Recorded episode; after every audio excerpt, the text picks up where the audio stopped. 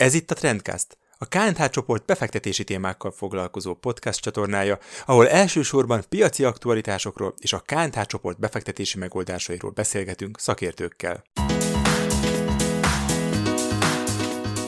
Üdvözlöm a kedves hallgatókat! Én Szűcs Tamás vagyok, a vendégem pedig Bánhalmi Gábor, a KNH alapok kezelőjének vezető stratégája. Az utóbbi hónapokban sokunk fejében megfordult a gondolat, hogy látva a piacon zajló folyamatokat, azok hazánkra gyakorolt hatásait, és ekközben a forint árfolyam változásait, vajon nem lenne jobb, ha valamilyen nagy devizában, tehát dollárban, esetleg euróban tartanánk a befektetéseinket? Gáborral ma ezeket a kérdéseket szeretnénk körüljárni, hogy mit érdemes mérlegelnünk, amikor erről döntünk. Szia Gábor, köszöntelek az adásban. Szia Tamás, köszöntöm én is a hallgatókat. Hát a mai témánk a deviza, ami azért rendszeresen visszatérő kérdés szokott lenni, és főleg úgy, hogy az elmúlt hónapokban azért nagyon sok mindent láttunk a forint piacán, akár az euróval, akár a dollárral szemben, és nagy kérdés ez ilyenkor, hogy ez vajon merre megy tovább, érdemesen most befektetőként azt mondani, hogy euróra váltunk, vagy egyáltalán érdemes átváltanunk nagyobb összegeket most különböző devizenemekre. Erről mit gondolsz? Érdemes talán ezt a kérdést is úgy megközelíteni, amit mindig felszoktunk vetni, amikor befektetésekről beszélgetünk, hogy, hogy nézzük meg a nagy képet, nézzük meg azt, hogy mi a helyzet a forinttal, milyen trendek vannak, és aztán így érdemes döntést hozni a devizabefektetéseinkről is. Ugye, hogyha a nagy képre nézünk, akkor azt látjuk, hogy a forint az elmúlt években, de akár mondhatom az elmúlt évtizedet is, egy folyamatos, fokozatos gyengülő pályán volt. Tehát folyamatosan gyengült az euróval szemben. Ugye ez a gyengülés, ez egy, ez egy szép fokozatos leértékelődés volt, és ez valamennyire a gazdaságpolitika kimondott, kimondatlan célja is volt, hiszen azzal, hogyha gyengül a forint, nem túl gyorsan, nem túl hirtelen, de egy fokozatos gyengülő pályán van, akkor ugye, mivel mi egy exportorientált gazdaság vagyunk, tulajdonképpen versenyképesebbé válnak az exportált termékeink, többet kapunk forintban az exportált termékekért, illetve egy külföldi befektető szempontjából olcsóbbá válik a, hazai munkaerő. Tehát ez lehetett a, a mögöttes cél, ami miatt kimondva vagy kimondatlanul, de a forint egy ilyen fokozatos, folyamatos gyengülő pályán volt az elmúlt években, évtizedekben. Mondott, hogy versenyképesebbé tudunk ezáltal válni, viszont én azért azt gondolom, hogy a, a versenyképesség ennél talán összetettebb, tehát hogy az, hogy az exportőrök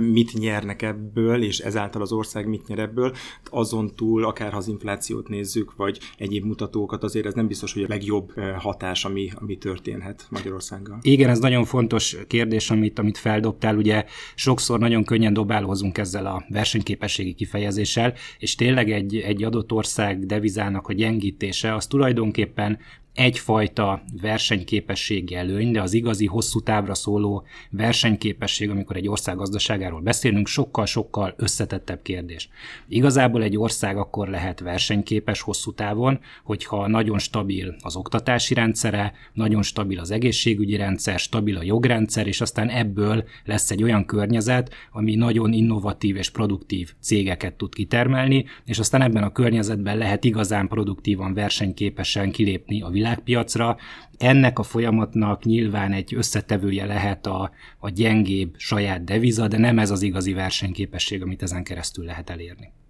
ehhez is kapcsolódik meg a, a forint árfolyamhoz az infláció kérdése, hiszen ugye most azt látjuk, hogy nagyon-nagyon magas az infláció hazánkban, bár ugye máshol is, viszont ugye az a, a magas árfolyam, tehát a gyenge forint az ugye sokkal inkább az inflációt erősíti, tehát ugye még nehezebbé teszi azt, hogy, hogy a gazdaság könnyen túl tudjon jutni ezen a nehéz időszakon. Erről mit gondolsz? Igen, ez fontos kérdés, hiszen azért az a folyamat, amit az elmúlt években látunk, ez a fokozatos forint gyengülés, ez most elérkezett egy olyan ponthoz, ahol sok folyamat miatt, de túl hirtelen és túl gyorsá vált ez a forint gyengülés. Itt arra gondolok, hogy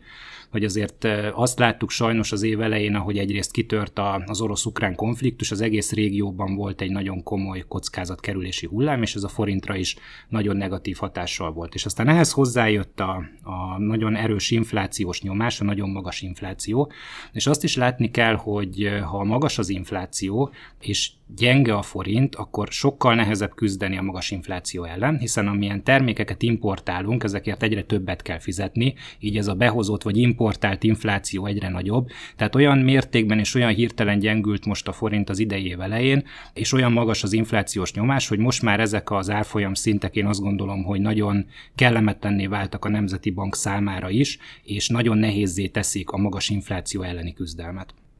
Egy fél gondolat erejéig említetted, hogy az egész régiót rosszul érintette ez az egész kirobbant konfliktus a környezetünkben, hogy most régiós összevetésben egyébként hol állunk a forinttal? Ez egy nagyon érdekes folyamat, amit láttunk, hiszen hogyha megnézzük azt, hogy az idei évben hogyan mozgott a forint árfolyam, és hogyan mozogtak a régiós devizák, itt gondolok a, a lengyel zlotira vagy a cseh koronára, akkor azt látjuk, hogy egész májusig nagyjából együtt mozgott ez a három deviza, tehát ugyanúgy megviselték a, az orosz-ukrán konfliktus kirobbanásakori események, a régiós kockázatkerülés, mind három devizát, viszont az az érdekes folyamat történt most május elejétől, hogy a forint elvált ettől a két devizától, és sokkal inkább inkább gyengült, míg a másik két deviza, a lengyel és a cseh deviza vissza tudott erősödni az év elejé szintek közelébe az euróval szemben. És itt már egyértelműen hazai specifikus hatások jöttek be, méghozzá az orosz-ukrán konfliktus mellett nyilván egyrészt a nagy orosz energiafüggőség, ami elbizonytalanítja a külföldi befektetőket, és talán a legfontosabb kérdés az az uniós jogállamisági eljárás, ami tulajdonképpen egy nagy-nagy bizonytalansági faktor a hazai eszközök fölött egy külföldi befektető szempontjából. Tehát azt gondolom, hogy mindaddig maradhatunk ezeken a gyengébb szinteken most rövid távon, illetve akár még új mélypontok sem elképzelhetetlenek, amíg az uniós megállapodásról nem jönnek pozitív hírek, és megmarad még a régiós kockázatkerülés, de esetleg sikerülne az uniós forrásokról előbb-utóbb megállapodni, akkor azért azt gondolom, hogy a a hazai gazdasági fundamentumok, folyamatok nem indokolnak ilyen gyenge forint árfolyamot, tehát ebben az esetben akár rövidebb távon egy kis forint erősödés sem elképzelhetetlen így az év végéig, viszont a hosszú távú, fokozatos forint gyengülő trend az azt gondolom, hogy velünk fog maradni a következő időszakban is. Tehát azt mondta, hogy velünk marad ez a forint gyengülés, viszont akkor egyre inkább érdekessé válik az a kérdés, ami, ami köré szeretnénk is felépíteni ezt a beszélgetést, tehát hogy nekem magyar befektetőként, forinttal rendelkező befektetőként érdemese más devizában is tartani akár az egész vagyonomat, vagy csak annak egy részét. Itt mi, mi lehet a jó döntés? Mit látsz? Ja, amikor az ügyfeleink is devizáról kérdeznek minket, akkor sokszor azt tapasztaljuk, hogy inkább csak a, a rövid távú deviza befektetés a cél. Nagyon sok ilyen kérdést kapunk, hogy akkor most érdemese megvenni a, a devizát a nyaraláshoz, érdemese rövid távra venni dollárt, eurót, és én itt már az elején ketté választanám ezt a, a dolgot, hiszen azt gondolom, hogy azért a hazai köztudatban egy deviza vétel, az, az inkább egy ilyen spekulatív megközelítéssel szerepel a szótárunkban, inkább ez a devizázás, ez a, ez a spekuláció, ami ilyen asszociációkat ez hoz, de alapvetően eh, szerintem ez egy rossz megközelítés, mikor befektetőként gondolkodunk, inkább egy hosszú távú devizakitettségben érdemes gondolkodnunk, és a devizáról is úgy kell gondolkodnunk, hogy tulajdonképpen a portfóliónknak egy stratégiai hosszú távú építő eleme legyen, úgyhogy nem azt érdemes nézni, hogy, hogy éppen most eh, egy hónappal ezelőtt vagy most kellett volna venni forintot, vagy eurót, vagy dollárt, hanem hogy van elég deviza eszközünk a portfóliónkba,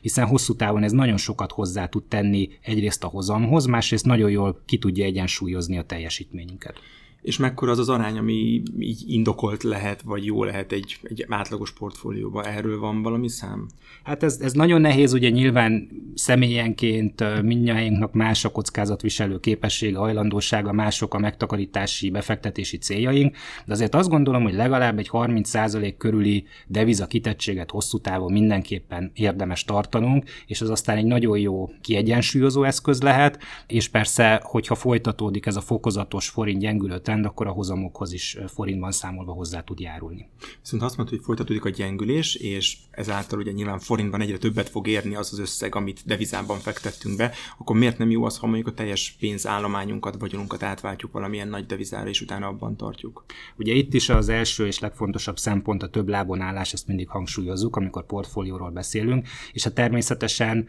itt Magyarországon forintban keletkezik a jövedelmünk, forintban költjük el a, a pénzünket, tehát nyilván ez a legfontosabb befektetési eszköz. Én azt gondolom, hogy az, hogy van deviza kitettségünk is, az inkább egy nagyon jó hosszú távú kiegészítő elem, és egy nagyon jó kiegyensúlyozó és aztán hozamtermelő rész is lehet a portfóliónkban. És akkor ha azt mondjuk, hogy csak egy részét tesszük be, rendben, akkor azt milyen eszközökben érdemes betenni, mivel járunk a legjobban? Illetve milyen devizában? Ez is egy nagy kérdés. Igen, itt nagyon sokféle lehetőség van. Ugye egyrészt nyilván átválthatjuk a, a forint eszközeinket devizára is, euróra vagy dollárba, és aztán keresünk olyan befektetési eszközt, ez nyilván már a mi kockázati étvágyunknak kell, hogy megfeleljen, hogy most esetleg e, részvénybefektetési alapot, vagy egy vegyes alapot, vagy esetleg kötvény túlsúlyos alapot veszünk ebből a devizából, devizából, ez lehet az egyik megközelítés, de vannak olyan befektetési alapok is, amit forintban veszünk meg, viszont mögötte az eszközök nincsenek lefedezve forinttal szemben, tehát eleve egy forintos befektetéssel is kaphatunk deviza kitettséget. Érdemes ezeknek utána nézni, hogy esetleg van a portfóliónkban különféle vegyes alap, ami tartalmaz részvényeket, kötvényeket, akkor ennek mennyi a mögöttes deviza kitettsége, hiszen lehet, hogy mi forintot látunk a számlánkon, de valójában a befektetésünk mögött van euró vagy van dollár egy ilyen esetben is. És melyik a jobb deviza hosszabb távon befektetési cél, az euró vagy a dollár? Ugye azt láttuk most, hogyha a két nagy devizát nézzük, hogy a dollár az utóbbi időszakban nagyon-nagyon sokat erősödött az euróval szemben. Ugye mögött több nagy folyamat húzódik meg, de talán a legfontosabb az, hogy amikor bizonytalan a gazdasági környezet, és a befektetők egy picit fedezékbe vonulnak, akkor a dollár mindig egyfajta menedék eszközként funkcionál, és erre ráerősít az a folyamat is, hogy az amerikai jegybank elkezdte a szigorítást, elkezdte a kamatemelést, tehát elkezdett most már a dollár befektetéseknek is látható hozama lenni, és ugye ez szokott lenni az a folyamat, ami, ami aztán elindít egy tőkeáramlást elsőként a feltörekvő piacok felől, ugye a befektetők a bizonytalanabb feltörekvő piacokról kivonják a tőkét, visszaviszik Amerikába, dolláreszközöket vesznek, ami így egyrészt erősíti a dollárt, másrészt így most már vonzóbbak is a dollár befektetések az emelkedő kamatkörnyezet miatt. És ezért volt az, hogy az euróval szemben is tudott a dollár erősödni, egyrészt a menedék eszköz szerep miatt, másrészt azért, mert az amerikai egybank sokkal előrébb jár a kamatemelési ciklusban, mint az Európai Központi Bank, de a, talán arra számíthatunk, hogy ha picit konszolidálódik a mostani bizonytalan gazdasági környezet, és majd az Európai Jegybank is elkezdi most már hamarosan a kamat emeléseket, és elkezdi picit szűkülni a kamat különbözet a dollár és az euró között, akkor talán az euró-dollár árfolyam is elindulhat majd az év vége felé egy picit fölfelé, tehát ez a nagy dollár erősödés egy kicsit enyülhet és elindulhat a másik irányban. Viszont azt gondolom, hogy ha abból a szempontból szeretnénk megvizsgálni a kérdést, hogy most dollárt vagy eurót vegyünk hosszú távon, akkor tulajdonképpen mindegy. A lényeg az, hogy legyen egy hosszú távú devizakitettségünk a portfólióban, ezt fokozatosan építsük fel, és aztán ehhez hosszú távon ragaszkodjunk, ne spekulatív eszközként tekintsünk a devizakitettségre. Ez tökéletes végszó volt, úgyhogy én szeretném megköszönni ismét, hogy eljöttél hozzánk, és segítettél egy kicsit más szemmel nézni erre a forint deviza kérdéskörre. Köszönöm szépen a meghívást. A kedves hallgatóinknak is köszönöm, hogy ma is velünk tartottak. Ha szeretnének értesülni az újabb adásokról, akkor iratkozzanak fel a www.trendmonitor.hu oldalon, de megtalálhatnak bennünket a Spotify-on, az iTunes-ban és a Google Podcaston is.